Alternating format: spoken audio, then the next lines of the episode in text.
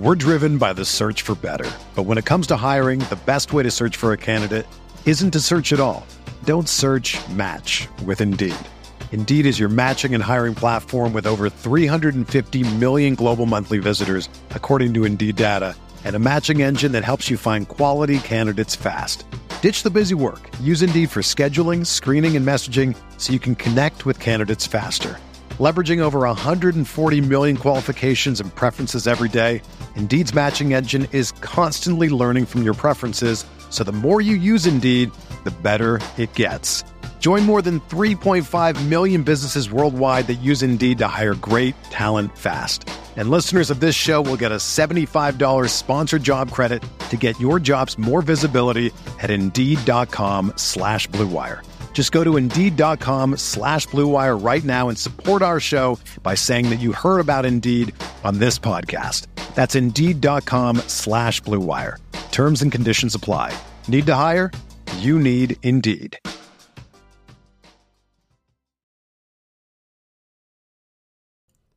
What's up, everybody, and welcome into the Backliners podcast. It's Aggro, no Barracuda this week. He's off doing big boy job things, uh, you know, all that kind of good stuff. I know who would dare to to have a big boy job. Um, certainly not either of us.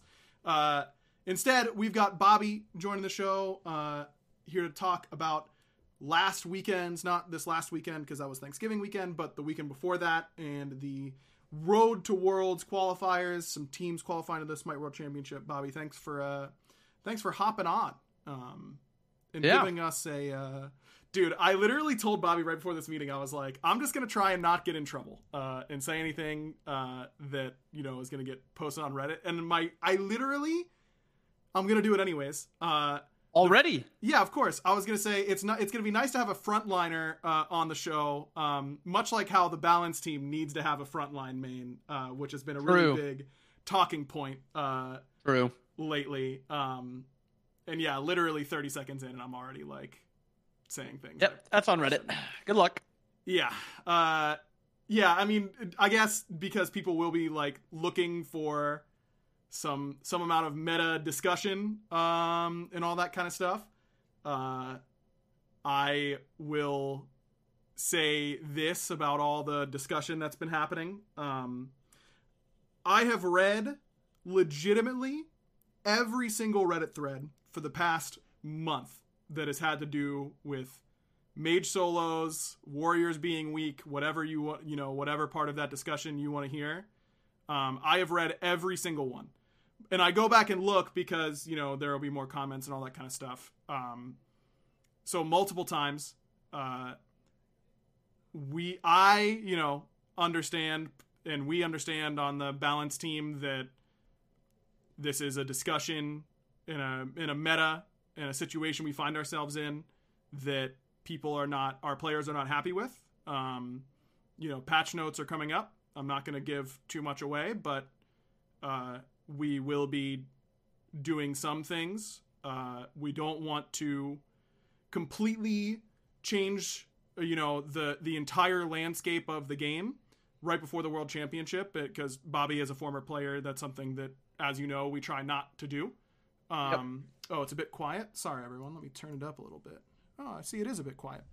Um, but you know that so we don't want to have the players have to learn a massive new amount of things um, uh, about how to how to play the game uh, before the the world championship, but something clearly needs to be improved upon. Um, so you can expect that we will. Oh, I see. It was the wrong volume knob, Bobby. What? what? That's what it How was. dare you? I had the wrong knob getting messed up. There we go. Um, there will be some amount of change. Um, I don't, you know, don't expect the entire game to. It's not a. It's not a new season worth of change, but it is a heavier, a, significantly heavier balance pass than we would typically do before the World Championship, which is already probably spoiling a little bit too much. Um, so just to, just to say, I'm not going to comment a whole lot about the meta because I know it's kind of a sensitive topic right now, but I promise you uh, the words that are being said are being read by me, uh, by other members of the balance team, all that kind of stuff, and we are. It, it is something that we are taking into heavy consideration uh, when determining that. Was that good, Bobby? Do you think I'm going to get in trouble for that? Yeah, that was the good part of it. The beginning part, m- maybe a little less, but Yeah, I mean, come on. Well, we for now. Okay, I was gonna, I was gonna quadruple down, but oh, I'll no. save, I'll save that for later in the episode because you, as we all know, I get spicier as we go. Um, yeah, it's like it's like drinking and when you start your podcast. Except you Right. don't even need alcohol. It's just what do you, what do you think is in the cup, Bobby? yeah, yeah.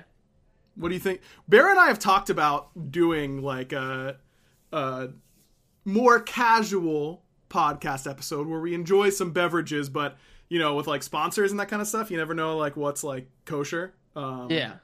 But maybe we could get like a alcohol sponsor of some kind, and then it's appropriate. You know what And I then mean? that's literally what you're supposed to do. yeah, we have to. So you know, maybe that's something we'll have to uh, get on in the future. Um, anyways, uh, let's talk a little bit about the smite that happened um, not too long ago. It was a, a very big tournament, of course, as these teams were getting prepared to qualify for the World Championship. And it started off with the Highland Ravens and the Jade Dragons. Um, this I thought this set was a really interesting one to start with here, Bobby, because these are, in my opinion, coming into this, um, there's three clear top teams, right? It's Yep. the it's the Leviathans, the Ferrymen, and the Warriors. Those three are undisputed head and shoulders above the other teams in the league. The J Dragons and the Highland Ravens are kind of in that who's going to be number four range right now. And uh, this set, I felt, pretty clearly showed that there is also a gap between the Dragons and the Ravens, uh, with the Dragons winning at 3 1. Yeah, I think it said. I think it said a lot about both teams. I think both the Ravens had a really poor understanding of the meta. Like their prios were weird, and then kind of some of the the ways they played the map were also a little weird. And and the Dragons were confident with what they wanted to do, even if it wasn't the exact same as like the top three teams. Mm-hmm. But I mean, it worked. They looked good against them, and they looked. I, I, there's definitely things they can improve on, but they are already just like every week you see them play, they just get better. It seems like, Yeah. and it's more so than any of the other teams, even like the top threes. Yeah, and that's a big reason why a team would make a roster change uh, late in the year is because it kind of reopens your ceiling a little bit, right? You- You're you're just not you're making that progress a little bit more quickly again, and I think Yeah. that that's a, a good thing for a team. I agree. I very much agree. Um, I will say, dude, I cannot get out of my own way, man. I, I did want when I was watching this set, I wanted to talk about this Chaac pick for Haddix, um, because even though uh, it only won one out of the three games he played it, um, I thought it was a smart pick into the mage solos. The Gaia, it was Gaia first into Yep. uh, Poseidon. Gaia Yep. most recently got a buff. One of the big things that is talked about with mage solos is they out sustain you uh, or they poke you down too much. You can't get poked out with Stone of Gaia Chaac. It's just like not possible. Um, and then he was dealing, you know, he was a relevant frontliner uh, throughout the late game. N- Maybe not the most relevant, but that's always kind of Chaac's issue, anyways. But I, I did like that idea from Haddix and uh, thought it thought it wasn't the primary reason why they were struggling. Yeah, I think I, I think the Chaac pick looked good. I like I thought I thought the Gaia was good, especially because they were just able to counter pick kind of, and they didn't have to put like a ton of value into the Chaac. It I, a lot of it really comes down to how their duo lane performed in this set. Their duo lane played Stinky. poor, very Stinky. poor. Yeah. both of them. Both. Yes. I, I think Hurry played. He had a couple game or uh, like one game. I think where he played fine, but for the most part, the duo lane just got diffed so hard by Coast and by Mike, Yep. and Scream wasn't able to do much on the map because like every purple was invaded, every shield buff was was confirmed by the dragons, and Venenu is also not able to do too much. So, I mean, you have a stalemate solo lane, a absolutely get shit on duo lane, and then your mid lane is also just like a mage, so it's not too much you can really do. Right. It's hard to play games like that. Yeah, I mean, Zap got his damage tripled in game four. Uh, 34k Wow. for Coast, uh, 11.7k for him. Uh, that Eleven? Eleven point seven. Who did he play? He played Olorun. That was the only game that Coast didn't play Olorun in this set. Oh, they Uh, picked it away. Yeah, they picked it away. They top two'd it. Um, and Coast just responded with Hachiman right away and went 5 1 and 1, 33 9. Uh, oh, like that 34K. reminds me. That reminds me. That set when you see Coast play Olorun, he is sitting on your tower line. The whole game. In that game, Coast was Hachiman, and he was still sitting on Zap's tower line. yeah, that's why? not a good How? spot to be. It's like, That's the it's thing. definitely not good. So, I mean, Zap has just always been the type of player where I feel like you can just tell, oh, Zap's gonna 1v9 for us today. Like, he's in the zone, you know, like he's cooking. If you go, you know, game one, he's he's a veteran player. You know he can have a bad game and then bounce back and still be in it. When he drops two stinkers back to back, you're like, we're we are in trouble today. Uh, and that ended up being the case. Um, and again, one of the the upsides of Zap is that he can have one of those stinkers one day and turn around and look like the best ADC that's ever lived the next day. Um, spoiler alert, that didn't happen this tournament, but No, it you have that benefit at the very least. But yeah, I don't know, man. I mean, there's obviously uh, there's a podcast I did with Barracuda. Um, that was a, a big roster change. Uh, it is not, and it's not, of course, fair to look at these results and be like, "Oh, it was the wrong move to make." But Zap did not play particularly well, and neither did Hurry. Uh, and if, even though I liked Haddix's Chaac game, something that I noticed when I was going back over these stat lines that I think this is gonna be this is gonna sound like a little bit troll, but Haddix had two deaths this set as a Yeah. You kind of need him to die, right? Yeah, th- the games were weird. Like they were really slow games, and they were just bleeding out in duo, Mhm. and then they would take like one fight at fire, and they just lose, or like under Phoenix and just lose. Actually, it wasn't even at fire. They gave up like every fire. It was like under Phoenixes, they would defend one Phoenix and then just lose. Yeah, but isn't like I mean this is a this is an issue you never had to deal with, Bobby, where you die where you didn't die enough in a game. Yeah, no, they would tell me, please, for for the love that all is holy, stop dying. Stop. Yeah, exactly. But like, I'm just saying, if my solo laner died two times across four games, I'd be a little like, go die. Like that's your job. Sometimes you can win a fight by dying, especially as a frontliner. The entire set, he only died three, two times. He he died twice the whole set. The whole set. Uh, I can't see the stats for Warriors Ravens later on that tournament, but now I'm gonna look because I'm curious on how many. But I mean, I feel like that's uh, something that you know you'll hear. Oops, sorry, you're gonna hear some audio there for a sec. Uh, you know, Captain Twig is dying for a good reason, and when he's playing well, uh, you know, all all that kind of stuff. Let me Yeah. see. Uh, okay, game one loss. He died twice against the Warriors. He went one and two, so you know that's we're getting there. Um, let's see. Game two. Game two, he does not die at all. Zero zero five. Game three. Uh, he dies four times. So across what seven games, that's six, uh, eight deaths in seven games. Yeah, That's not enough, right? That is very low. But to be fair, Zapman was probably dying enough for him now. yeah, yeah, that's fair. Yeah, Zap, uh, Zap is definitely putting in the work there. Six deaths, game three for Zap. yeah, seven deaths a game, I think, was Zap, not the entire two sets. he averaged seven deaths a game. No, I'm uh, that. That's what I was. Oh, oh yeah, like yeah, you're right. He on, outdied like- him. Or he outdied him. Yeah, I used to talk for a living, by the way. Uh, yeah, he has he has a lot more deaths than Haddix uh, overall. He Yeah. died six times in game one alone. Um, Yeah, he don't died a lot more. that I just feel like you know there there have been some soul laners that are more you know I don't want to say the like forbidden phrase for a player like calling someone a KDA player is like a huge is a huge deal That hurts. right that's a that's a that's a hurtful statement but there have been solo laners in the past. I thought Aqua was really guilty of this for a couple years, uh, like on that SSG team, where he would play his life too much. Um, Yeah.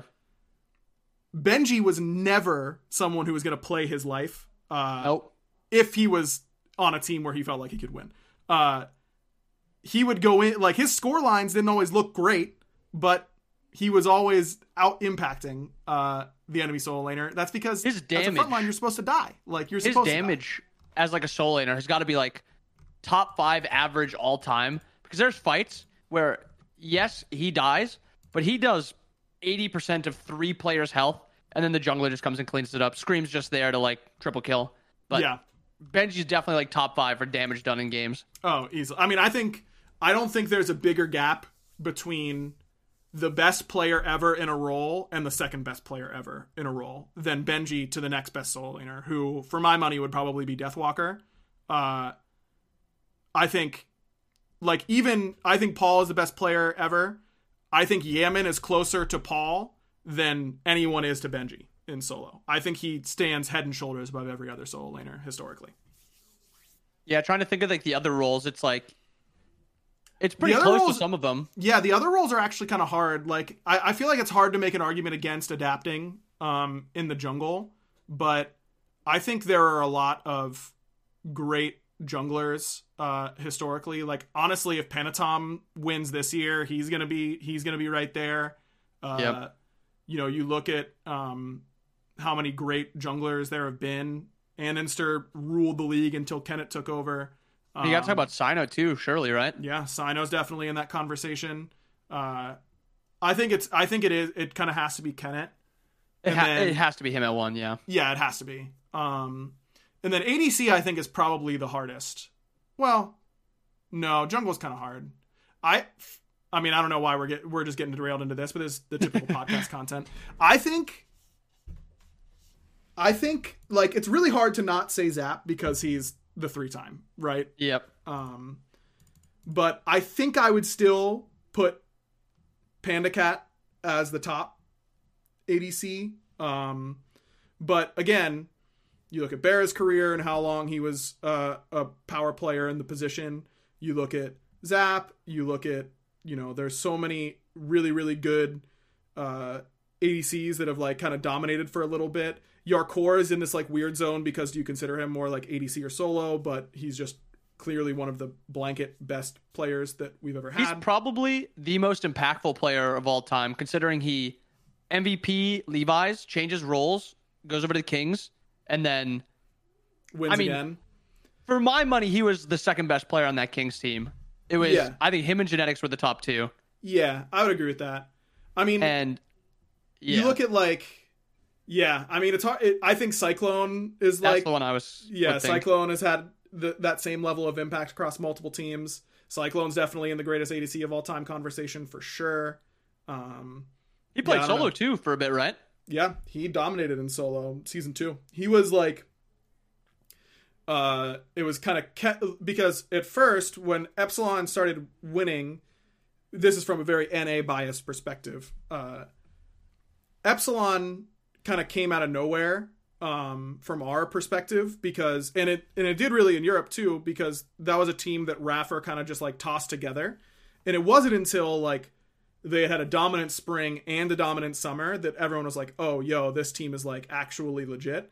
Before that, it was really Cyclone, Weekend, like those Envy guys, like Snipe, like they were the ones who were kind of the the team to beat um, that year before everyone realized like how insane uh, that Epsilon roster kind of was. And Cyclone, I thought, was pretty clearly considered the best player in the world at that point. Um, Yeah, I remember. but then Baskin got called up on I think it was denial uh at the time. Um and everyone was like, Holy crap, this guy's obviously nuts. Like that was that was a really fun time. I don't even remember Baskin playing on a team that wasn't that Barracuda team. Yeah, he played on I, I wanna say I mean I could probably look it up. Um You know this type of SPL more than I do because this was like as I started playing Smite. right. Yeah, that's what what year did you start playing? Uh, season two, I started playing. Early Season season, two, two, I started okay. playing. Yeah, Yeah, but I didn't Oh, know what SPL was until like season three or something. I've still got it, baby. Yeah, he came up on denial um, in spring. Yeah, he started in May, uh, and then he joined COG for like a month, and then he got picked up by Cloud Nine like very quickly after that. Um, but yeah, he kind of he came up in May, and he just like immediately started dominating from May into the summer, and then joined COG for a little bit, then joined Cloud Nine. Um, after they kicked Omega uh, was kind of his thing. But yeah, Baskin. Who was I? Who were we? Maybe I was. It was like at, at Thanksgiving. I had some people over, and we were talking about who the best player who hasn't won a ring is. And I think Wooney is number one on that list. By, I don't think it's even close. Like I don't think anyone else is even in the conversation for me. Like Deathwalker is is maybe in it, but I mean, now that Twig and Variety have theirs, it's. I mean, Baskin is probably number one, and I don't think it's particularly close. Maybe Deathwalker, but I feel like Deathwalker played less than Baskin, right? He did, he did, and what makes the difference for me because this conversation happened, uh, Deathwalker had those chances in finals. Like Wooney hasn't even played in a final yet. What? And yeah, he hasn't. I don't think he's made it past semis. Uh, well, he's clearly not made it past semis. I'm not even sure how many times he's made it to semis. Um, I don't think they made it to semis on Soar. This LG team, like he he was on Space Station and then he went to E United and they got upset in quarters by Trifecta, the the Paul Sam Neil Trifecta team. Oh, Um, and then he The- quit the year after, right? then For a he, bit. then he then he quit for no no then he went to Splice yeah he quit uh played SCC then came back for a little bit to play with Splice in the middle of the year but then went back to SCC um and then he came back and played on E United uh and he made semis last year no Bolts Bolts lost um oh they did make semis last year didn't they because they played against uh, Hex Mambo. Oh yeah, they the beat quarters. Mambo round one. Yeah, yeah. Wow, that Wait, he- was the, I- that was the I- semis. Wow. I can't even remember him playing on the Bolts. Yeah, he was good last year. He was good. Um, it wasn't what he's been this year, where I think he's been the best solo by a significant margin for the vast majority of the year. Sots had his moments, um, but Yeah, agreed. Yeah. Uh season two semis on Cloud Nine. Yes, that's right, Neon. Thank you. Yeah, that set against Epsilon um was was crazy. Uh I really think, I think part of it is he is a better player this year, but I think, I swear, Sino just makes everybody around him look better because of how much he does not care how bad he looks. Yep. Yep. That he does the you want to talk about the opposite of a KDA player? Oh, no one cares is- about. He actually cares about getting a negative KDA, Bro, Like, that's why I'm telling you, that's why the Obey team was so bad. It's because I didn't care about my KD. he didn't care about his KD. Wolfie didn't care about his KD. Ducky didn't care about his KD. Wow, he cared about his KD, but too much. Like Yep. we just had nothing. Yeah, no, it's true. You need a mix of selfish and unselfish players, and we talked about that on the podcast after Barra got dropped. In that, I think Barra is an ADC is one of the ADCs who doesn't care very much about his KD, and Zap is the one who has never cared about his KD, Yep. and that's why I thought that move was more lateral than anything else. Um, Yeah. because you're it, that's what I think the Ravens problem has been is that Ven is a player who doesn't care about his KD and neither is App and I I think you really do need one backliner who cares. Yep. Uh, Yep. You do. Having two is bad. Um and one is not better than the other. Uh they both are difficult in their own way. They both have their strengths and weaknesses for like what they bring to a team. But I really think the best teams always have a mix. Um of KDA players in their backline in particular. I'd be hard pressed to find a team with KDA frontliners who finds a lot of success. Uh, I think your frontliners need to be willing to die basically all the time. I truly think that either your mid or your ADC can be the only KDA player on your team. I think it's I bad think- to have a KDA jungler. I think it's bad to have a KDA frontline uh, basically all the time. I think it's it, with frontline. It's like you, you need to have one of your frontliners, like jungle solo support, that is willing to get every fight started. Mm-hmm. And it, that that's you only need one. Obviously, two is going to be better, but I think you kind of need like a hyper carry frontliner sometimes too. Like you need to have a jungler that can sometimes carry. You need to have a solo that can sometimes carry. Mm-hmm. Obviously, I think the last who was the last support that really carried. The one that comes to mind was. Do you remember watching like Rival with Callus, Colossus, or whatever? Yeah, yeah. I mean, genetics Wolfie- definitely was last year, right? well, the Kings. When I say when I say like carry, like he would pick Ares, and they would literally hold him farm. He'd be ahead or or so- sometimes ahead of Wolfie, and sometimes like even. And then Mm-hmm. uh, I don't remember who their jungler's name was. Ice Uh, Ice Ice. Ice Ice would al- would always be below him, Yep. but like it worked for that team. That team just did that really well. Yeah, that's true. Uh, when he was on Elevate, they would do that for him. They would like hold farm for him, um, and let him play more of a carry style. To be clear, I think you can carry with a K with a non KDA mentality. Like you can be willing to die and carry games. Um, it's just got to come from your ability to be willing to die. And that doesn't mean that your KDAs are always going to be bad. You can have your 4 1 4 losses as a non KDA player. But if if you're doing a lot of one two death games in losses, uh, and then it, be- that becomes a trend. Um, Yeah, I still remember, man, our set against uh, that eager team with Miff, uh, the one that retired me that he talks about all the time. Uh, I finished that game zero zero zero. Uh, we got like two kills. Um, Miff They- is bullying you out of the jungle, huh? no, they got like four kills. They just had to release Fafnir, and they got every objective as it spawned. Never fought us a single time. It was the most. It was the most cowardly thing I've ever seen in my life. um, but I still remember as soon as we like ended that game, I was like, I should have died somewhere. Like, surely there was a moment where I played my life where I should have gotten in there a little bit more and baited them into a worse fight or gotten them to use more so that uh, Keegs could pop off because he was our ADC at the time. Um, you know, like ending a game with zero deaths as a backliner is more acceptable, but in my opinion, if you died and had zero deaths, it's almost certainly indicative that you didn't take you didn't push that envelope quite enough rather than you played perfectly and the rest of your team l- let you down. You know what I mean? Yeah, I agree. You ever have zero deaths in a loss, Bobby? Ever in your life, you think? I don't think I've ever had zero deaths. Period. Probably not. We got to get Max in here to, to do it, dude. Max was on the show like last time, uh, like two weeks ago. He was he was popping out some sick stats for uh, for me and Barry. I'm sure looking at your account would be very funny. Uh, yeah, it'd probably be hilarious. yeah, I'm sure we we would always love it. Yeah, Mike season seven uh, with Rival was a good one. Um, where- Yeah, that team was around Mike a lot. yeah, they That was assassins like Fenrir. Yep, Fenrir Herc. Yeah, he he was really good in that meta. all that kind of stuff. Um, anyways, uh, Leviathan's Kings was the next game that Thursday. Wow, that was a long sidetrack. Uh, not much to say here. Um, game was worse than the first game yeah, I mean, this set. the right side of the map for the Kings continues to be an unmitigated disaster. Uh, Yeah, there's just no other way to put it.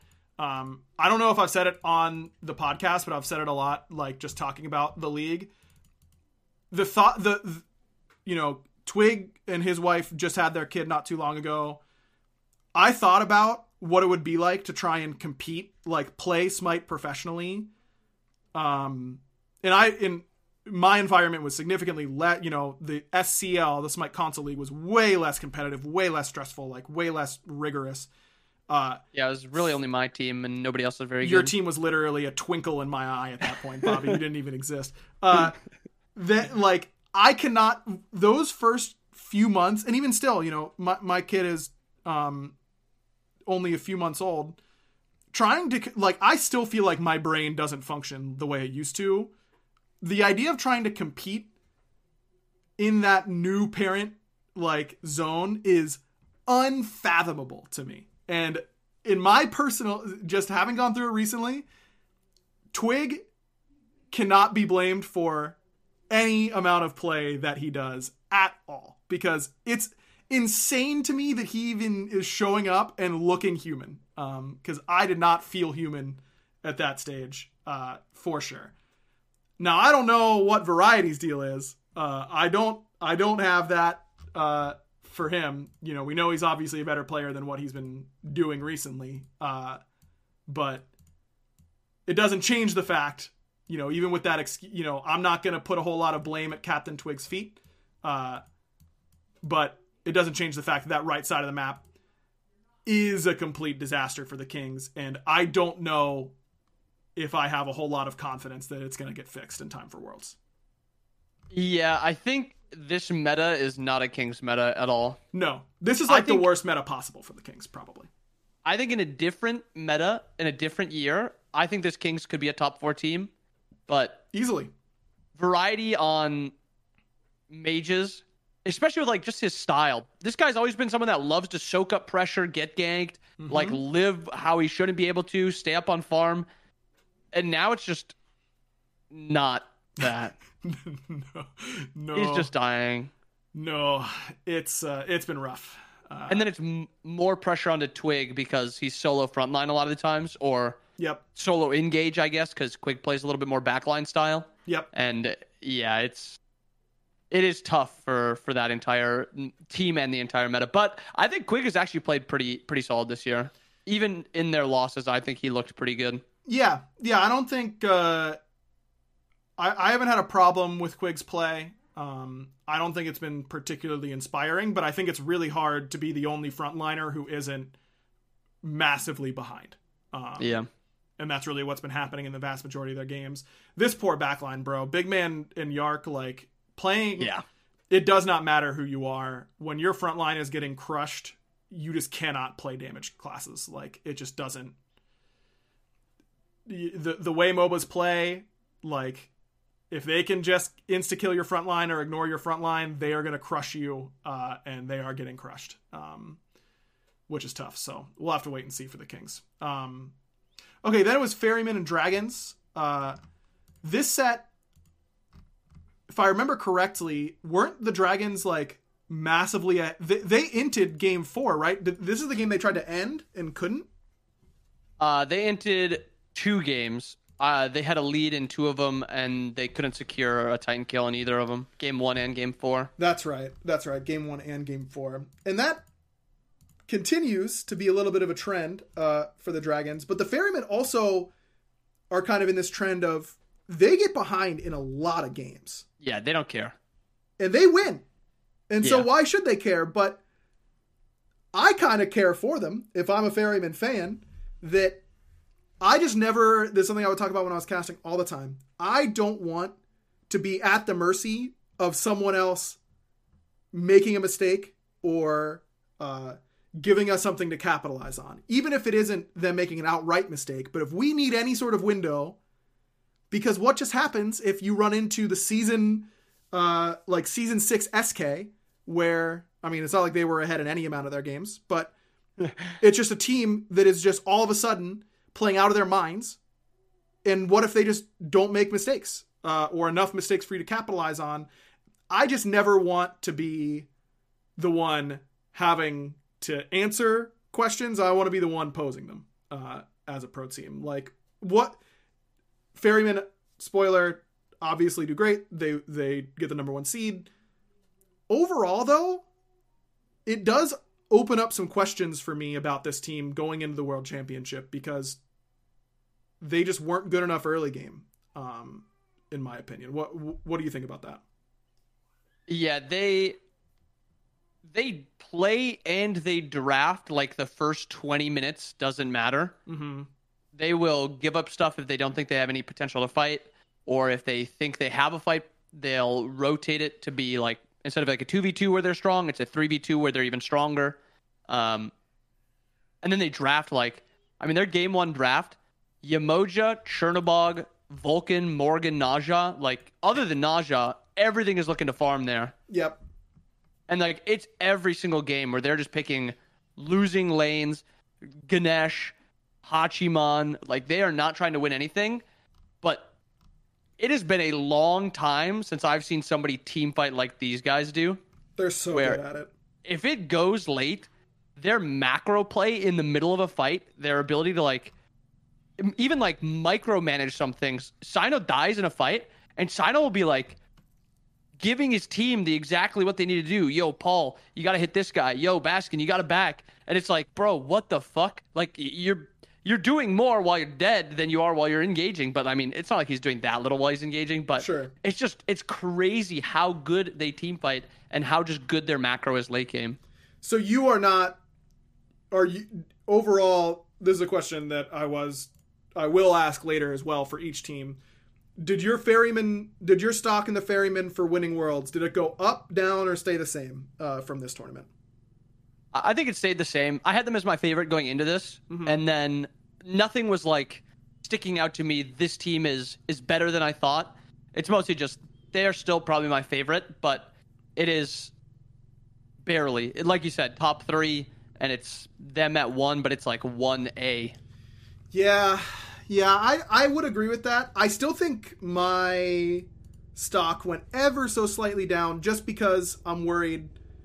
Like if the Jade Dragons, you know how it is when you play on stage you can either you know fall back and do you know choke a little bit or you see players and teams really rise to the occasion and hit levels of play that we've never seen them hit before. Stu at Worlds last year is a really good example of this, where he played his best might he's ever played through the up through the semifinals, then had a little bit of a rough final set, but really rose up. If a team like the Jade Dragons, who were ahead in three out of these four games, elevate their play and just don't don't lose those early don't lose those late game scenarios that one fight that the ferrymen win in order to turn it around it, it only takes you know one set to knock you out yep. um so i don't know i'm a little concerned about the ferrymen for that reason but well i mean like you said if every team plays to their absolute maximum potential i still think the ferrymen have the highest ceiling uh but I think stylistically they don't necessarily. If we're talking about it being the Leviathans, uh, Ferrymen, and Warriors, Leviathans and Ferrymen play very similar games. Neither of those teams look very good early most most of the time, right? Leviathans yeah. maybe a little bit more consistent early game than the Ferrymen are, but make a lot of comeback wins happen. The Warriors are by far the most early game slanted, even with genetics. Uh, yep. Out of any of these teams, and so if you're the Warriors and you're looking at, okay, we know we're probably going to have to beat the Leviathans and the Ferrymen, or one or the other, uh, they should feel pretty good about their chances because the the they've kind of got a rock paper scissors matchup. I feel like like if they play perfectly, they'll win based on the way that they're playing the meta uh, right now, in my opinion. Yeah, I mean, I don't know if you want to start talking about them yet. Yeah, yeah, you let's go for it. Yeah, because they played the Leviathans in the next set. This set was a banger. That set was incredible, and I think starting with is the Warriors are the biggest wild card team coming into this tournament. If you tell me they got quarterfinals like knocked out, okay. I mean, if any of the top three teams were to happen to, I think it's this team. But this team also has a potential to just go into this world and just stomp everyone they play against and just yep. manhandle them. And I think that's what's scary about them as either the Levi's or the Ferrymen. Like the Levi's Ferrymen, you're basically just playing for three team fight wins or or five team fight wins, whatever, mm-hmm. however many you need. And this Warriors team just could have you down 10k gold at 12 minutes or something like that. So they they have inconsistently pro- inconsistency problems, so I think is rather obvious. They mm-hmm. have uh, also a I think their macro late game could also use a little bit of work. Agreed. And that's kind of surprising saying with genetics team, but yep. it's mostly like they're just not on like the same page a lot of the times, or it's just like poor overall team play. Mm-hmm. But I mean, they they've got a little bit of time to grow in that team fight aspect. But I mean, you're right. If if these games, if they match up against those teams, play against either one of them, and it's if they can end the game, like they'll they'll be scary. Yeah, they they really are. I think their play style just gives them a big advantage over the other two teams that are in the top echelon. But they're also the only team out of those three that I think will beat themselves some percentage of yep. the time. Um, yep. I don't think the I think the ferrymen will literally never beat themselves. I think the Leviathans beat themselves occasionally, but not very often. The Warriors definitely uh, a higher percentage chance than most top teams we've seen in the history of the Yep. league uh, for Yep. them to just get a little wacky uh, and make a series of bad decisions that will uh, lose them the game.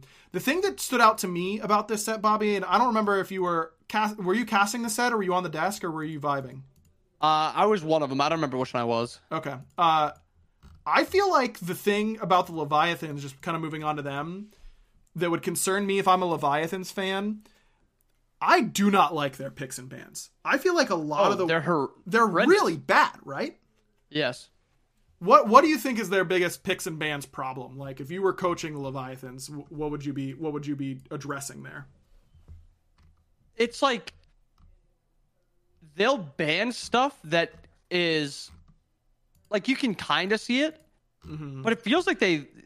I don't want to say they lose P's and B's, but they they could be winning a lot of their P's and B's harder Mm-hmm. with some things that they could be doing, and I think they weirdly prioritize some gods that other teams don't prioritize like, at all. Yep. And it kind of just puts them in this weird spot where they then have like an I don't, I don't want to say like off meta, but like a not top tier pick, and maybe it's like they just really like counter counter picking and they want to just have like a, a lock in in the top two or whatever. But it's like that second and third pick on either side is always just throwing me for a loop. Yeah, I, I generally agree. I mean, I felt like in their set against the Ferryman, um, you know, game five, number one seed, kind of on the line. These picks and bans, I remember just thinking like, what, what happened um, Yeah. in the middle here?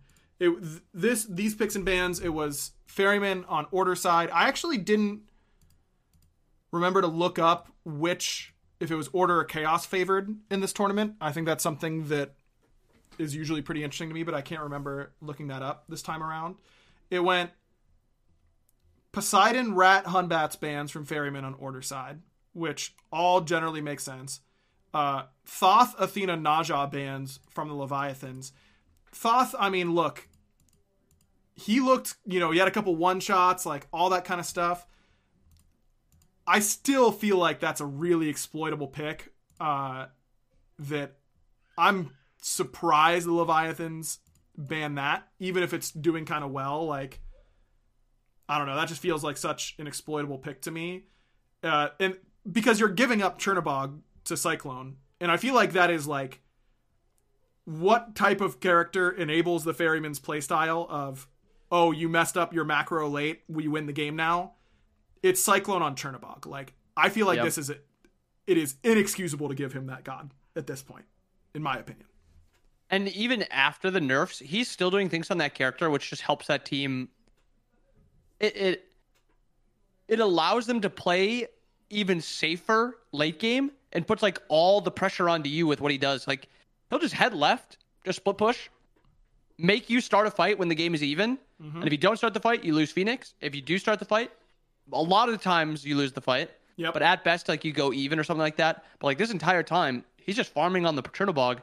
And something that he does really well that I I can't like think back to if another player really does it that well. But if he's not at a fight, a lot of the times he won't show on waves and he'll just like farm in the jungle. So he's just like slowly catching up and you just don't know where he is. Yep. He's not walking on wards. So like that entire time it could be, oh, we take a 5v5 here. He could just be here and th- then then they just have like the potential to use the Chernobog to like chase down or to disengage. But yeah, I mean, I agree. I think they use Chernobog and I think they use Athena, like those globals, better than any other team does. And it's I don't think it's particularly close. Yep, I definitely agree with you. Um, Leviathans took Raijin Morgan Le Fay. You know, gr- it, that on on paper it's like okay, sick. We took the mage that uh, we took the two best mages in solo uh, that are available because we definitely because Opwash is banned, right? Oh wait, no, actually Opwash is still open. Uh, who has looked like the best solo mage? If it's not Poseidon, I feel like Poseidon and Opwash have kind of risen to the top of that Yep. of that pool.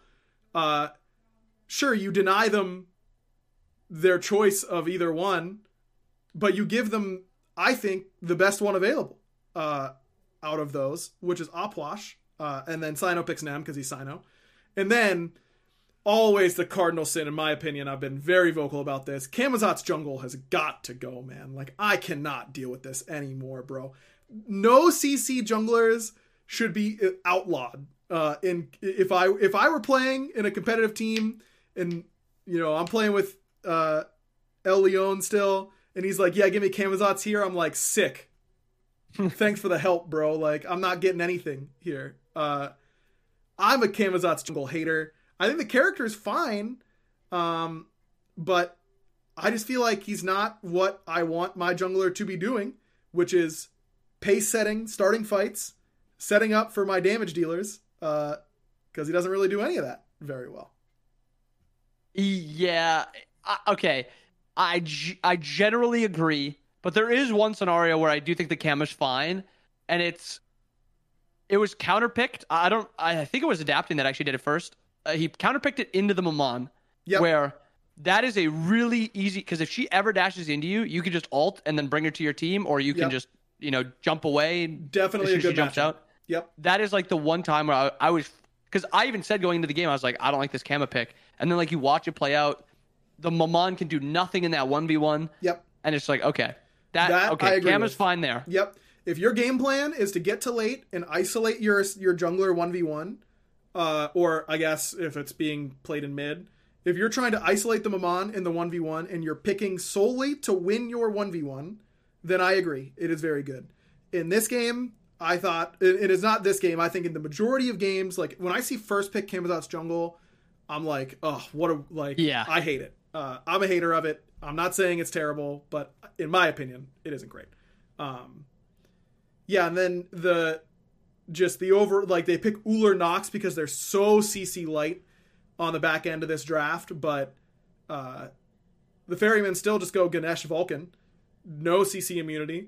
Nemesis no CC immunity, Opwash no CC immunity, uh, and there just isn't enough CC on the Leviathans that's easily confirmable that you feel like they're going to get a chance to win this game. Although Leviathans did get really far ahead in this game five, for how much I'm saying I didn't like their draft, uh, they got really far ahead in this game, but they just can't do Fire Giant with this draft ever. Yep. Because who DPSs? Like Ullr DPS is terrible on objectives. Uh, you know, Morgan Le Fay, Raijin, neither one are good secure or burn. Um, Poseidon there though. Yep, Poseidon, Vulcan, Cuckoo. These are the type. Oh, like that's a secure mages, baby. They're coming back.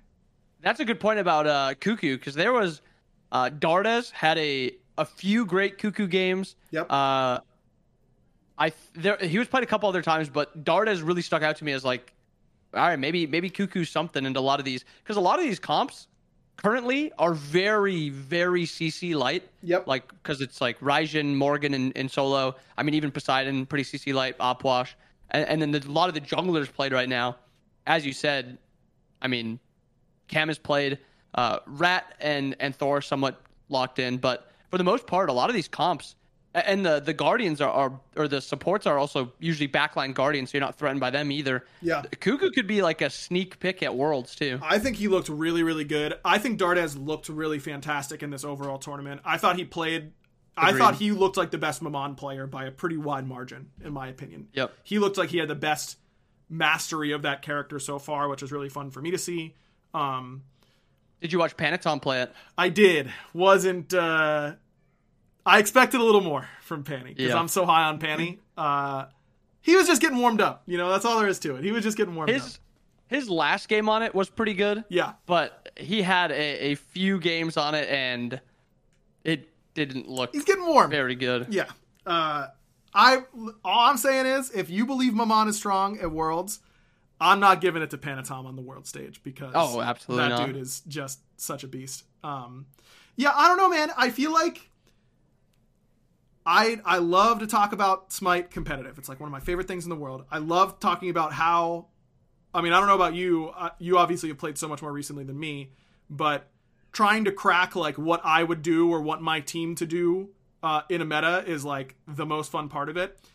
The ferryman, I really feel like as good as the Warriors have looked at times, as good as the Leviathans have looked, I feel like the ferryman are the only ones who are getting it because they're the only ones who are picking Nem, who I think is fantastic in this meta, because if everyone's playing solo mages who build mostly damage, That means they have most teams are playing one character that can start fights for you. One. And if Yep. you just pick to kill that one character, how do they fight you? Like, that's what this comp is. Leviathans have one fight starter, and it is a Nox root. Uh, you know, it's a silence root from Nox. That is such a low percentage way to start fights. It's so telegraphed. It's so easy to kill her. And then once Nox is dead, how do Leviathans ever play? Like, I don't know. I feel like if I were coaching a team right now, that would be the thing is if they pick solo frontline against us, why don't we just pick Nem, Sobek, Ganesh, these gods that are really good at isolating fight starters and killing them, and then we just take a five on four where as long as we don't get poked, we can engage, we're good. Uh, I think it's significantly stronger than what I'm seeing a lot of other teams do. Yeah, no, I, think the Nem looks good, and I think on top of there only being one engage uh, tool, it's also like very little CC, and she wins a lot of the one v ones against the current junglers. Like, there's not many one v one junglers. I don't know exactly how the one v one with Maman works. If I, I think it's pretty skill based, which is Yeah, I mean always probably if you interesting to see. can pre-beads the stun or the knock up to keep your shield up, and if you can just hold, shi you just have to hold shield until you're low. Because Yeah. if you use it early, then she's gonna kill you for sure. But if you use it when you're low, I think you should win. Yeah, absorb like a lot of the burst to get the little heal. Right. Um, but there, there's also like just not a ton of CC in the game. She wins like every one v one currently, except maybe eh, like a late game ADC because they're all building Deathbringer crit options. So uh, yeah, I mean, I, I think the Nem looks good. I think especially with her buffs on top of it, teams should be trying her at the very least. Yes, it might not work for every team because I think, uh, I mean, I say it like that, but then Sino plays it and they're very hard reliant on Sino. So. Immediately dropped Sophie for uh, for Calvin as soon as he came in. Sorry, I was listening, Bobby, but No, you're good. then I was also handed the little. You had better things to do. I get it. And immediately dropped Sophie. Dude, this onesie, he's wearing a this is really good podcast content as always. Uh he's wearing a little Winnie the Pooh onesie and it's like the softest thing known to man. And it's very cute, Cal. You're doing a great job. He loves job, screens. Uh so he is never going to do anything except like stare at all of them. Yeah, he's opening his eyes wide. Yeah, those are fun, right? The screens. We just got to get. We're Andinster's been trying to get me on to put him on an aim trainer. Uh, so Already? yeah. Well, he's You thinking. think he's like, ready? I don't know. Here, put the mouse in your hand. All right, I've got a I've got a Smite Xbox controller right here. Go ahead and grab that for me, Cal. Go ahead. He is not grabbing it. Oh, we're grabbing it, and we're in business. But that's the first step. First step complete. Good job, kid. You got it. You're already better than Bobby with the controller. There you go. Wait, how many uh, worlds did you have with the controller wins? Um, well, you see, what had happened was, uh, Oh, Miff, Miff joined the league. well, That's what no, we huh? ran into Envy season two in the open bracket um, because uh, I was convinced to let Chach play Sobek in uh, at MLG Columbus, which we should have done. Okay, bye, kid. Good night. Thanks, dear. Sorry for Sophie. R.I.P. Dude, that little he loves that little giraffe. Uh, parents out there will know Sophie the giraffe. She's OP.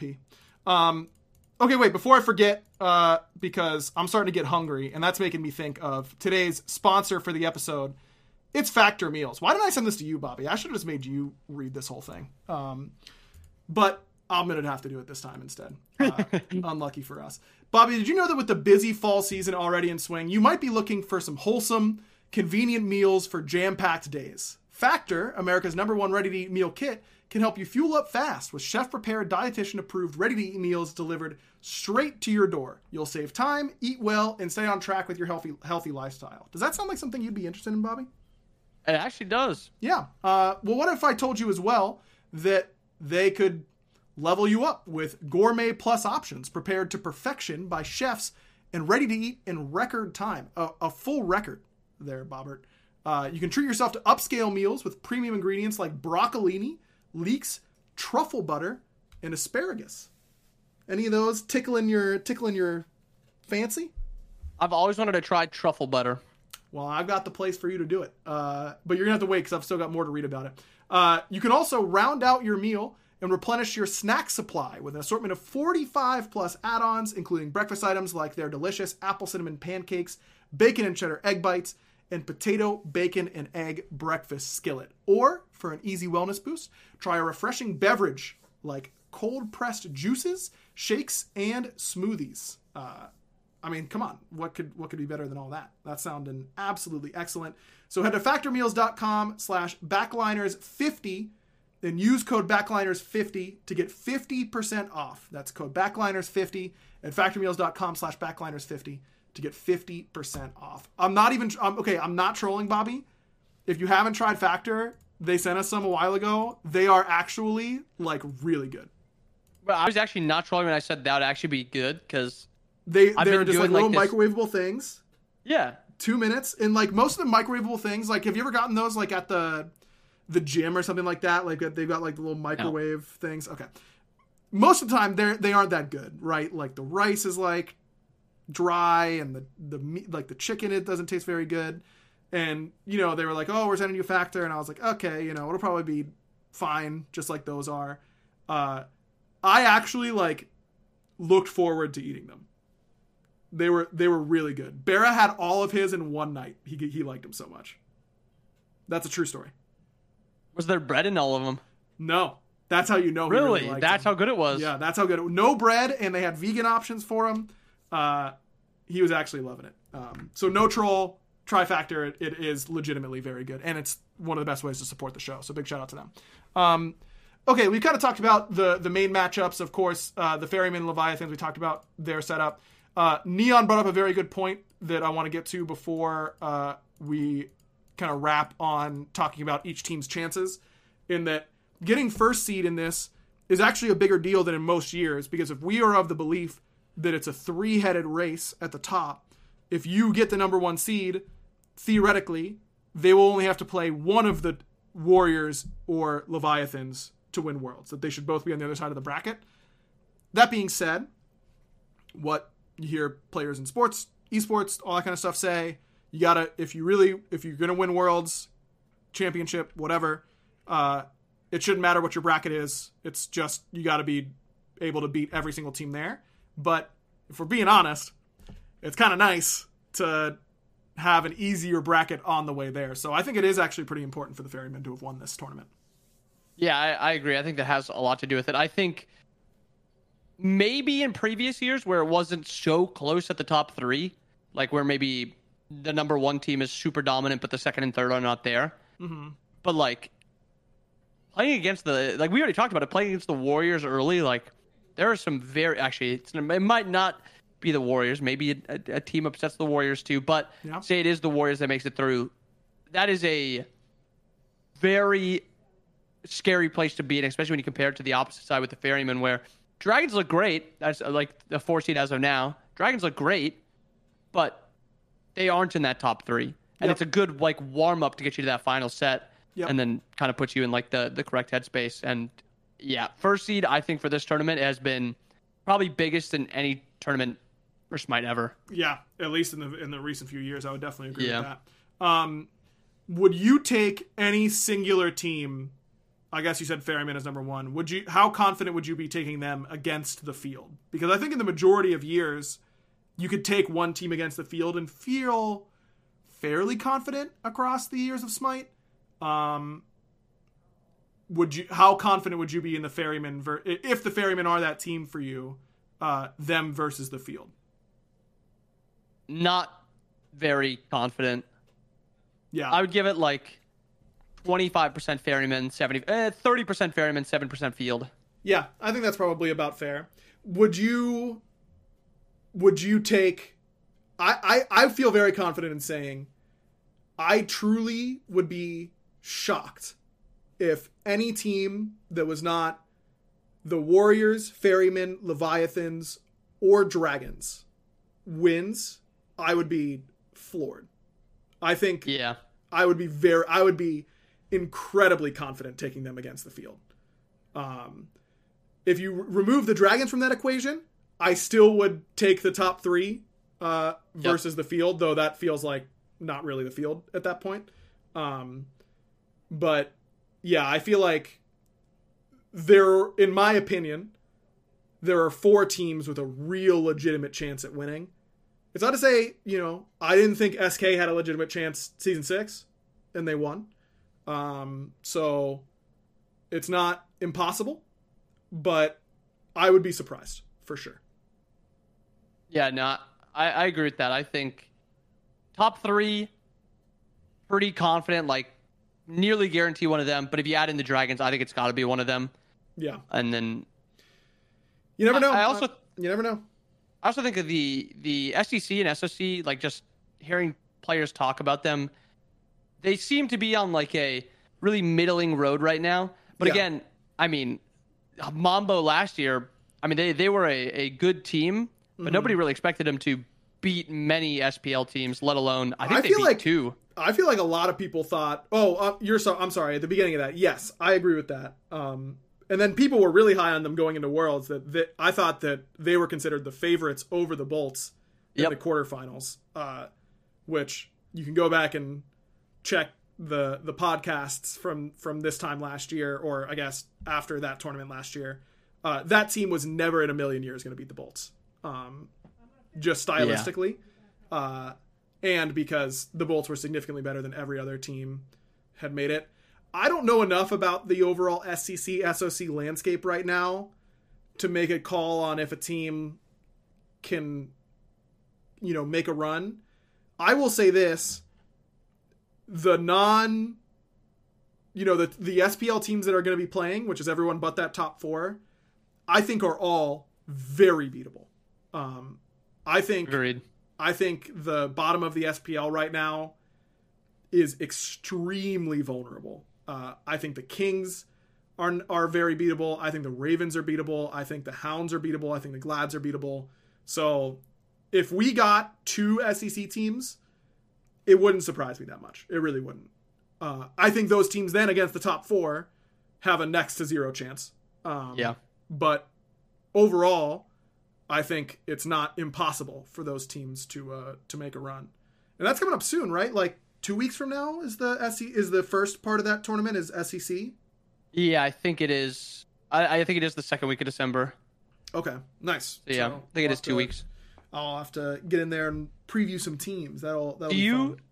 do you think like if I told you uh the top four teams, one of them didn't make it, how surprised would you be? Like to the to semis. to semis. So, like, Either the Dragons, uh I would be very surprised. Ferryman, Levi's Warriors, one of them didn't make it. I would be more surprised that one of those four didn't make it than if the Dragons beat the Ferrymen in the semis. That would surprise me less than if a t- one of those top four didn't make it.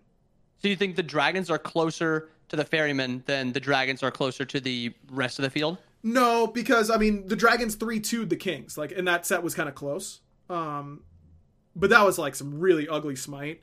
I think it's it's the Dragons are definitely closer to the bottom end, but I don't know. I mean, I guess I guess I wouldn't be that surprised. I would be a little surprised. I don't know. I can see I can talk myself into thinking that any of the top 3 gets upset based on playstyle because the Warriors could beat themselves, as we've as we've talked about. The Ferryman and Levi's could just get rolled early, uh, and the Levi's could do it through a bad draft. Like those things are feasible, um, but I just find them to be unlikely. I just wouldn't be that surprised if the Dragons made it to finals, um, because that team has looked like they have the potential to be the mo if the if the top three were a top four, right? If we thought the Dragons were on the same level as the top three, they would be the most well-rounded team out of the four by a country mile, in my opinion. They would have the most capability to win early and still win and come back and win late, or uh, drag an even game out um, and win late. They they've s- shown the most versatility and they've shown the most meta pushing. Like the Maman mid, obviously the Leviathans were playing it as well. Yep. Um, you know, who knows who came up with that strategy first, like in scrims. Maybe I'm giving too much credit to the Dragons because we just happen to see them first. Uh, but I think they're the team that is the has the potential to become the most well-rounded out of those four. Uh, so that's why I'm higher on them than their results probably uh, indicate that I should be. Um, yeah, I also think the Dragons kind of have a, a good setup for for this entire tournament because they'll play the best team. Well, in theory, they'll play the best team uh, other than like the the final three in the first round, and then they play. I think a team that they match up like good with, like them and the Levi's. I think they have like an equal shot. Mm-hmm. I think this team has little to no chance against the Warriors. Something mm. about how the Warriors play into them, it just is like big bro, little bro type of type of stuff. Yeah. But they, when they play the Ferrymen and they play the Levi's, they look like a top four team. When they play the Warriors, they look like a six seed team. Yeah. No, I agree. I think that that is a, a very bad matchup for them. Yeah, I don't know. The more I've talked about it, the more I think the top three are ordered a little bit in my mind. Uh, and I do think it is Ferryman, then Warriors, then Levi's. Even though the Levi's just beat the Warriors, um, I, my gut is just telling me that that's the order that they that those top three should be in. But like I said, we're splitting hairs um, at the top end there, so it it could. Be. That was an way. incredible set too. Yeah, it really was. Levi's Warrior set. It really was. Um, but man, really this is shaping up to be a sick world championship. Uh, yeah, I think it's I think it's gonna be really good. I can't wait. It's gonna be great. Um, all right, real quick before we get to the random question of the week, let's go through each team and say if your stock rose, stay the same, or dropped uh, after the tournament. And they can't all say the same, Bobby. You know we gotta take so we gotta yeah. get some hot takes here. We already talked about the ferrymen. You had them staying the same in stock. I had them dropping slightly. Let's talk yep. about the number two seed in the Leviathans. Did your stock in them raise, stay the same, or drop? I, I think it dropped a little bit. Not not much, but probably same amount as yours dropped with the, the Ferryman. Yeah, I would agree with that. I think that they also dropped slightly to me. Um, Warriors, I think, stayed about the same, in my opinion. Uh, they had some great games. They had some really bad games. Um, they did about what I expected. I, I think uh, I think the Warriors raised a little bit in my mind. I, I think they they easily could have taken that set over the Levi's, and then they stomped the the Dragons and they stomped the Ravens. Yep. Yeah, they crushed. I think they actually. Uh, yeah, I think they they move up a little bit for me. Sure, I think that's fair. Uh, Dragons, you know, they crushed the Ravens. Well, they three one the Ravens, but they kind of crushed them in that set.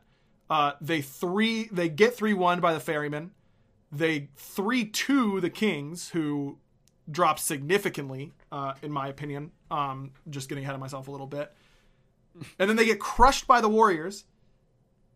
And I still have them moving up a little bit, just because I thought they should have won that set against the Ferryman with how they were playing. Yeah, I. Man, I, I need to go down. back and watch that King set. I have to watch. I only watched part of that King set I think I only caught game five. Not good. I gotta watch it so that I can get some a dose of reality. I think about this Dragons team.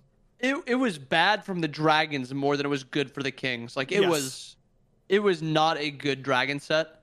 And then I think that they just kind of carried like over the momentum from like that bad day over into the next set and made them look even worse against the Warriors. Mm-hmm. But I think they have to go. They have to come down a little bit for me, even though they did play very close to the Ferrymen. Uh, the other two sets were just so bad. Yeah, that's fair because I watched all of Thursday and Friday and only caught parts of Saturday and Sunday. So that's probably why I'm coming away higher on them uh, because those were certainly the two sets that where they probably looked the worst. So just in in, in all honesty, uh, my lens is pretty tinted in that way uh, because I didn't get to watch all of their games Saturday Sunday, but did Thursday Friday, and I thought they looked better in those two than uh, I expected them to. Um, Kings, yeah, man. I mean, Kings, it was like, oh, they might, they could turn it up, you know, like they've got all this talent, and you know, they just won Worlds, uh, only won roster change, all this kind of stuff. They are out of the conversation for me now. They they dropped, see, they they had the biggest movement, uh, and it was the wrong way. Yeah, I think they definitely moved, and it was not in the positive direction for me. Also, they just maybe if I see him in a in like another meta in another year, I can say something positive about it. But heading into this Worlds, there is no way I can see this team. Like th- this team might be my my most likely upset over even the other three SPL teams that aren't like the top three or top four. That's how they need to I. they need to qualify. Like I'm not Yeah, even that's sure what they're I'm worried going, about. Yeah, like I'm not even sure they're going to. Yeah, so definitely moved down a lot. The Ravens, I mean, to be honest, I didn't expect a great performance from them. Um, they still looked worse than I thought they would. So I guess that I have to move them down, but it isn't by that much. I haven't felt like the Ravens are going are on the cusp of breaking into that top end all phase. Um, I don't think that they are now. Uh, yeah, I'm pretty low on the Ravens currently. See, I, I was a little high on them coming into the tournament because they they had played the Levi's the last week of the season for implications, and it went five, and they looked great. Like this was a really good set, and so I actually thought they were going to beat the Dragons in that uh, first round, and their P's and B's were bad. Their team play was bad. They did not look good. They got molly whopped by the, the the Warriors they have to come down for me. Uh, probably a, a good amount more than you because I had kind of decent expectations for them. Sure. I think that makes sense. Um, all right, that gets us set up nicely for the World Championship, which is not that far away, which is really crazy. Um, all right, let's go to our random question of the week. Of course, we grab these from our community Discord. Patreon.com slash backliners is the place to go if you want to get involved there, which I think you should. Uh, Hiru wants to know what is one activity, errand, or task that you that you thought as a kid would be quick and easy to do, but realize it takes an incredulous amount of time as an adult. Oh, I've got one right off the rip here. Cooking. I got one. It's how does cooking and cleaning take this long? Like, Yeah. it's criminal, right? Yeah, that is. It, it it's because like the cooking, you have to like wait for the food to get warm, and then you have to clean the dishes after. Yeah, And then you have to eat the food too, and it's like an it's like a two hour long activity, and it's not a really it's like a chore. Yeah, it's it's absolutely brutal. Uh, I can't stand it. Um, I think it should be illegal, um, personally, and that's why factormeals.com Factor. slash backliners uh, fifty is the uh, is the place to go. Um, just kidding, but not really. Uh, hold on one second. Sorry, I gotta reply to this. Um, sorry, he was just asking a question about when he had eaten.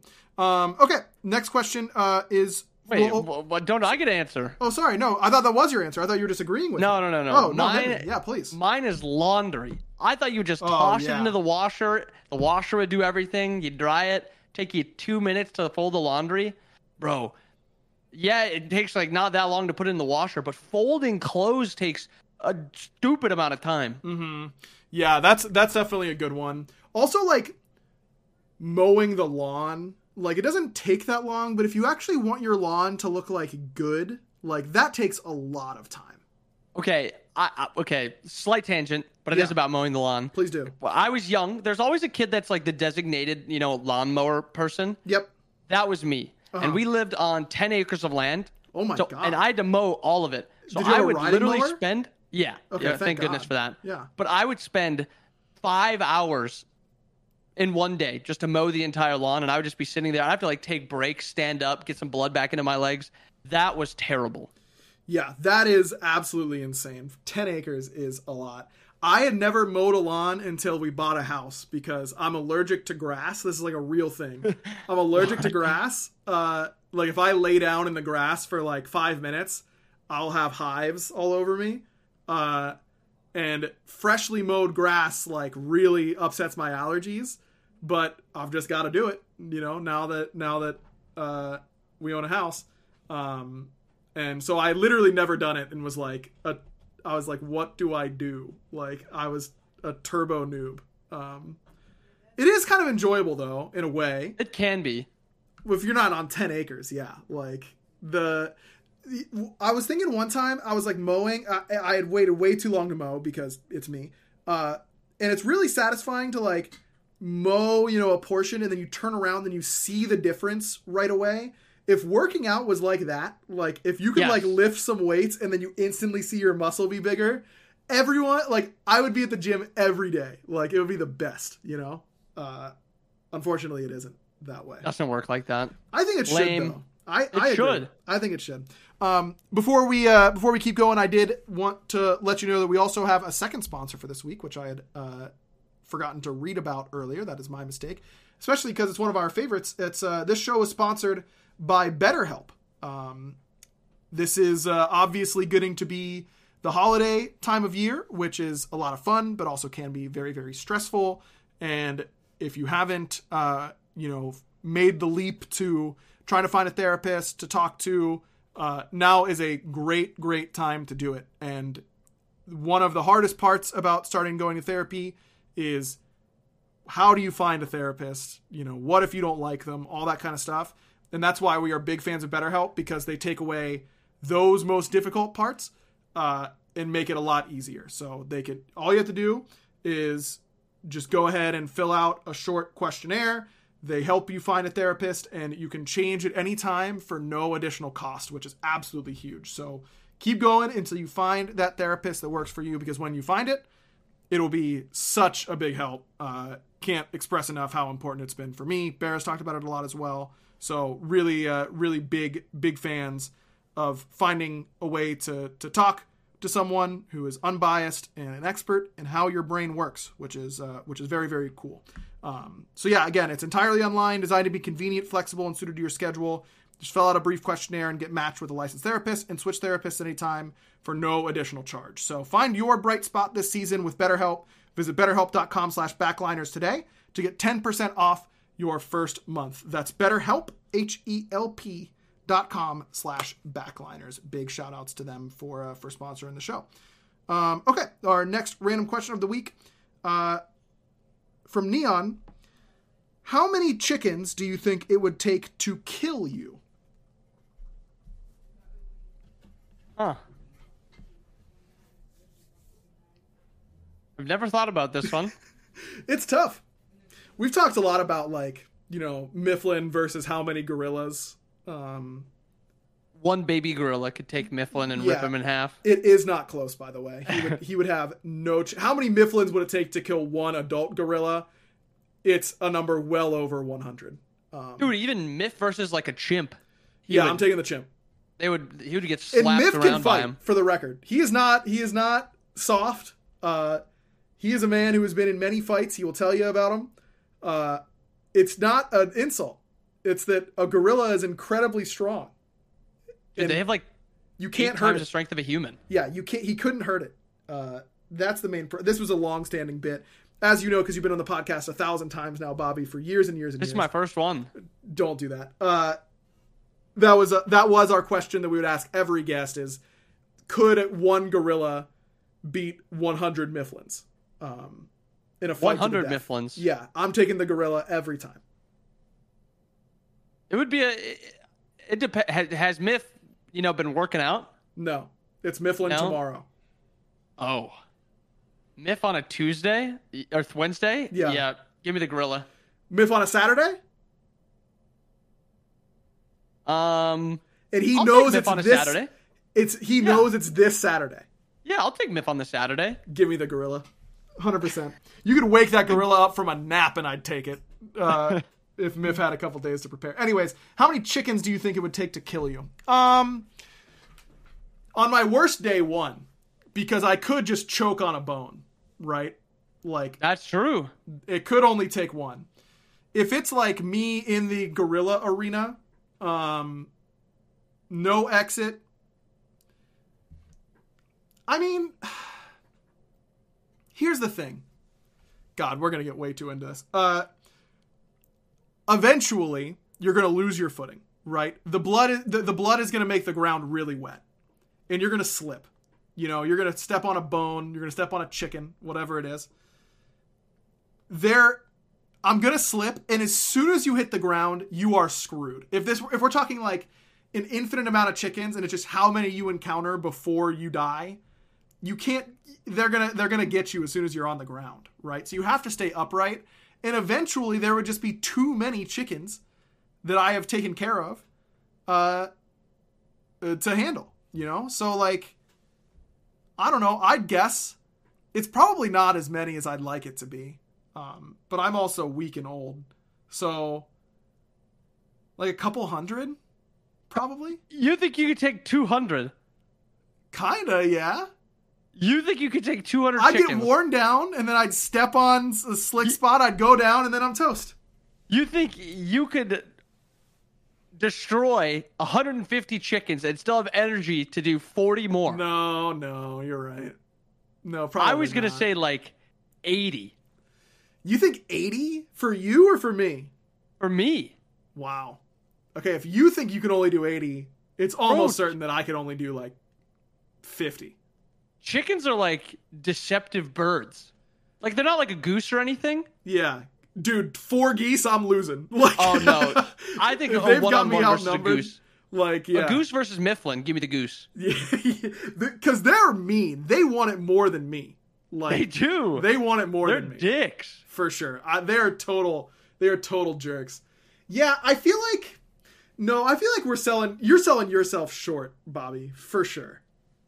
Bro, the the the amount of energy you'd have to put forth to kill the chicken It wouldn't be because it's much. not like it's not like you just have to like punch it and it's done. Yeah, Or like kick no. it and it's done. It almost certainly you could punch it and it was done.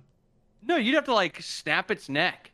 Yeah, but they're bird bones. They they're they're so light. They're not dense. Like it's Okay, so maybe easy. you could kick it. Here's the problem. Here's the Mm. here's the noob trap, Bobby. If you if you behead a bunch of them at once, they're still up. You know, like that's what you got to be careful of. You can't be. Oh yeah, you don't want to do that. Don't do that. Yeah. I don't know. I think that you could take like Neon's giving you 200. Maybe, maybe I'm I think you're in triple Maybe I'm digits underselling. for sure. Oh, it's time lived on a farm. They say if you kick it, that's taken care of. So that's big. okay. I thought it would be like you have to put like a little bit of something behind it. No, but here's the They're thing: if you're like- kicking, that's that's you could go down early. I'm telling you, if you get ten and then you slip, you're gone. Like you can, because they're gonna get your eyes, you know. And once your eyes are gone, you're you're out of the you're out of the race. Like you have nothing. I I still think 80. I think I could do about sixty. I'm gonna go with sixty. Uh, Okay, fine. You can have 80. I'll take 100. Deal. I'll take 80. All you right, take deal. 100. Uh, that's our guess. Uh, I don't want to find out, though, because. No, uh, I'm I, all right. Do you know those, like, Travis Kelce tweets that were, like, the old ones? Like, that were popping up a couple, like, last week? Like, people digging up his old tweets. And most of the Oh. time, old athlete tweets are, like, some weird sexual stuff or, like, you know, a slur. But his are, like, can't wait to take this nap. Like, I love that guy. Uh, one of them was, "Hey Travis, uh, who would win between a bear and a shark?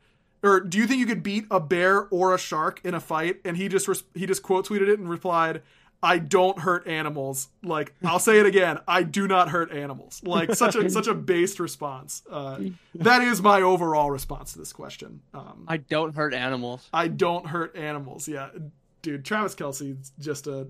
Wouldn't it suck if it turned out that he sucked? I think about that a lot with like people that I like that are like. There's a public figures. few. There's a few. You know who I think that about? Mike McDaniel's. Wouldn't that suck if Mike McDaniel's turned out to be a huge piece? No. I don't Dude, think he's he like my favorite coach already. I know he's so. He's been in funny. the league for like a year. He's so funny. He's obviously a sick NFL coach, uh, and he's just like a. I want to hang out with that guy.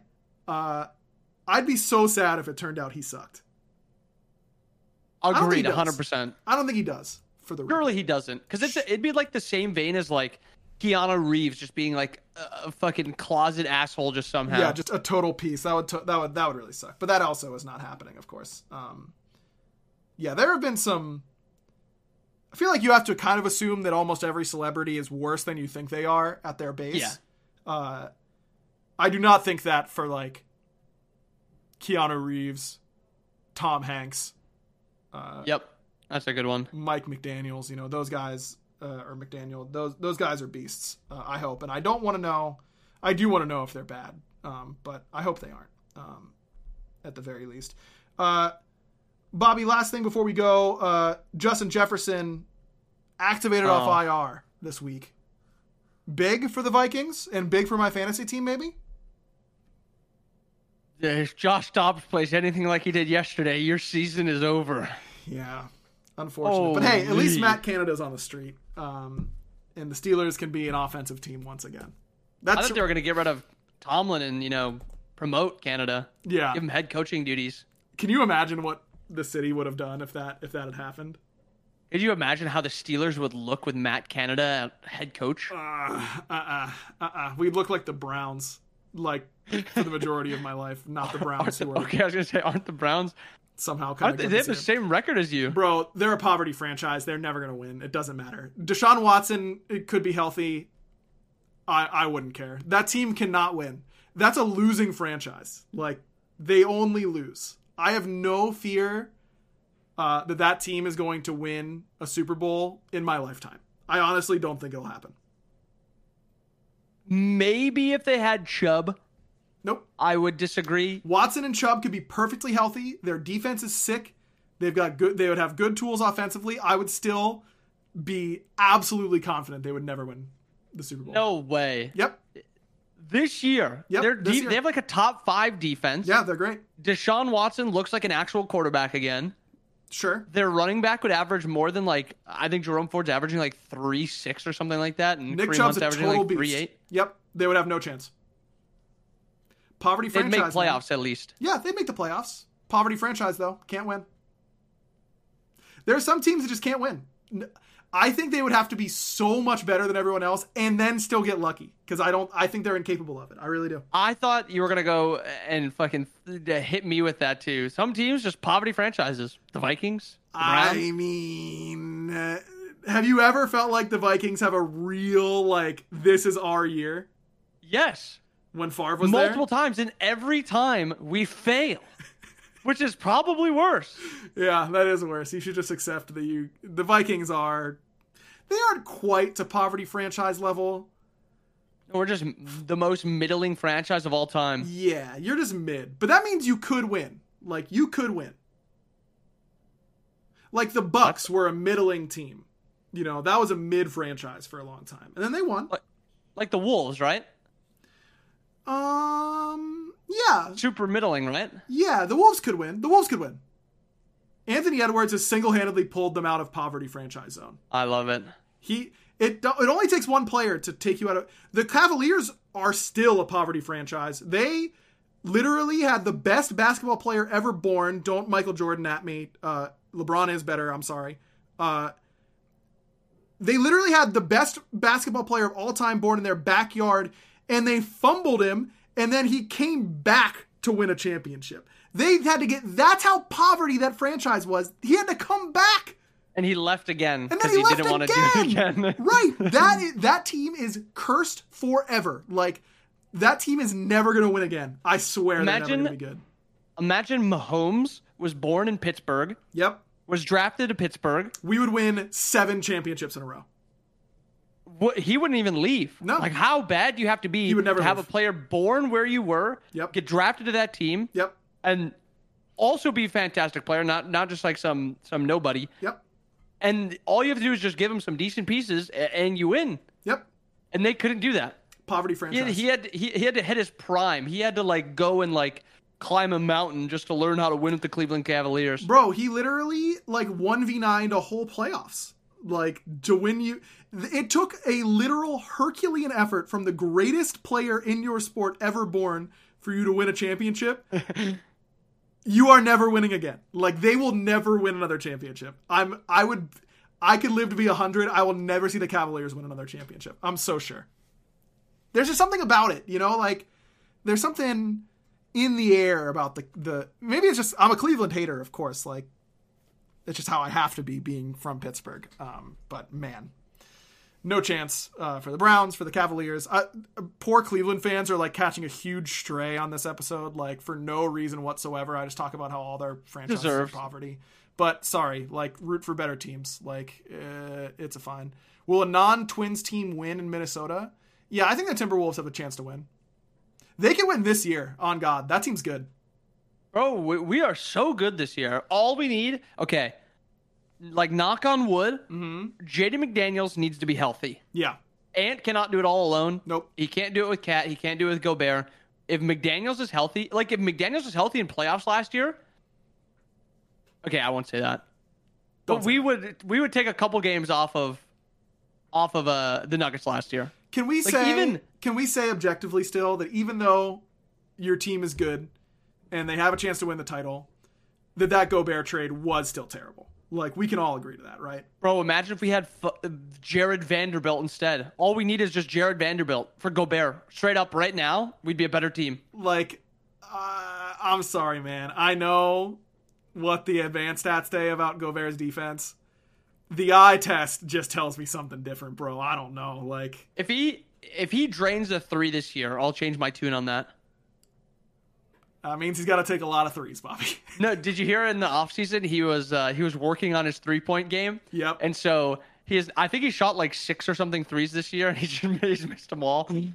Yeah, that is not where you want gonna have to work it out a little bit more. That is not where you want your guy to be. Okay, let's let's call it there. Go Timberwolves, uh, I guess. Uh, but go Nuggets actually, because Meerkat will kill me if I don't if I say otherwise.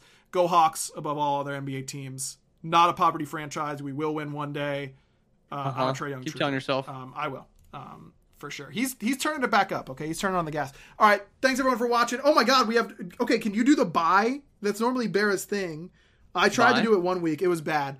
I'm gonna say like, uh, Bobby, you know what to do, and then I'm gonna transition out of it. But you're gonna hit like a kind of long like, bye like type of thing. Um, Bye. yeah, that's yeah yeah yeah. You're on the right track. So Like what? Like b- tell me what to do with it. Um, well, it was some just a little. Fl- it was a little flat. Um, Bye. No, we don't want you to sing it. Uh, it's more like uh, imagine we're driving away and you're like waving on the front stoop. You know? Oh, and think about how much you love bread and playing Skadi with Berserker's shield. Like that'll get you in the right. Yeah, we're getting better there. Okay, yeah, that we're getting better. Okay, yeah, we'll see you probably next week. Uh, in order to Bye. talk about some SCC teams. Until then, you know what to do. No, Bye. Okay. Yeah, you're doing great, Bobby. Go Uh, ahead. Yeah, yeah. No, just yeah, yeah. That's yeah, great. Oh my god, Bear is gonna be so upset. I think he liked it.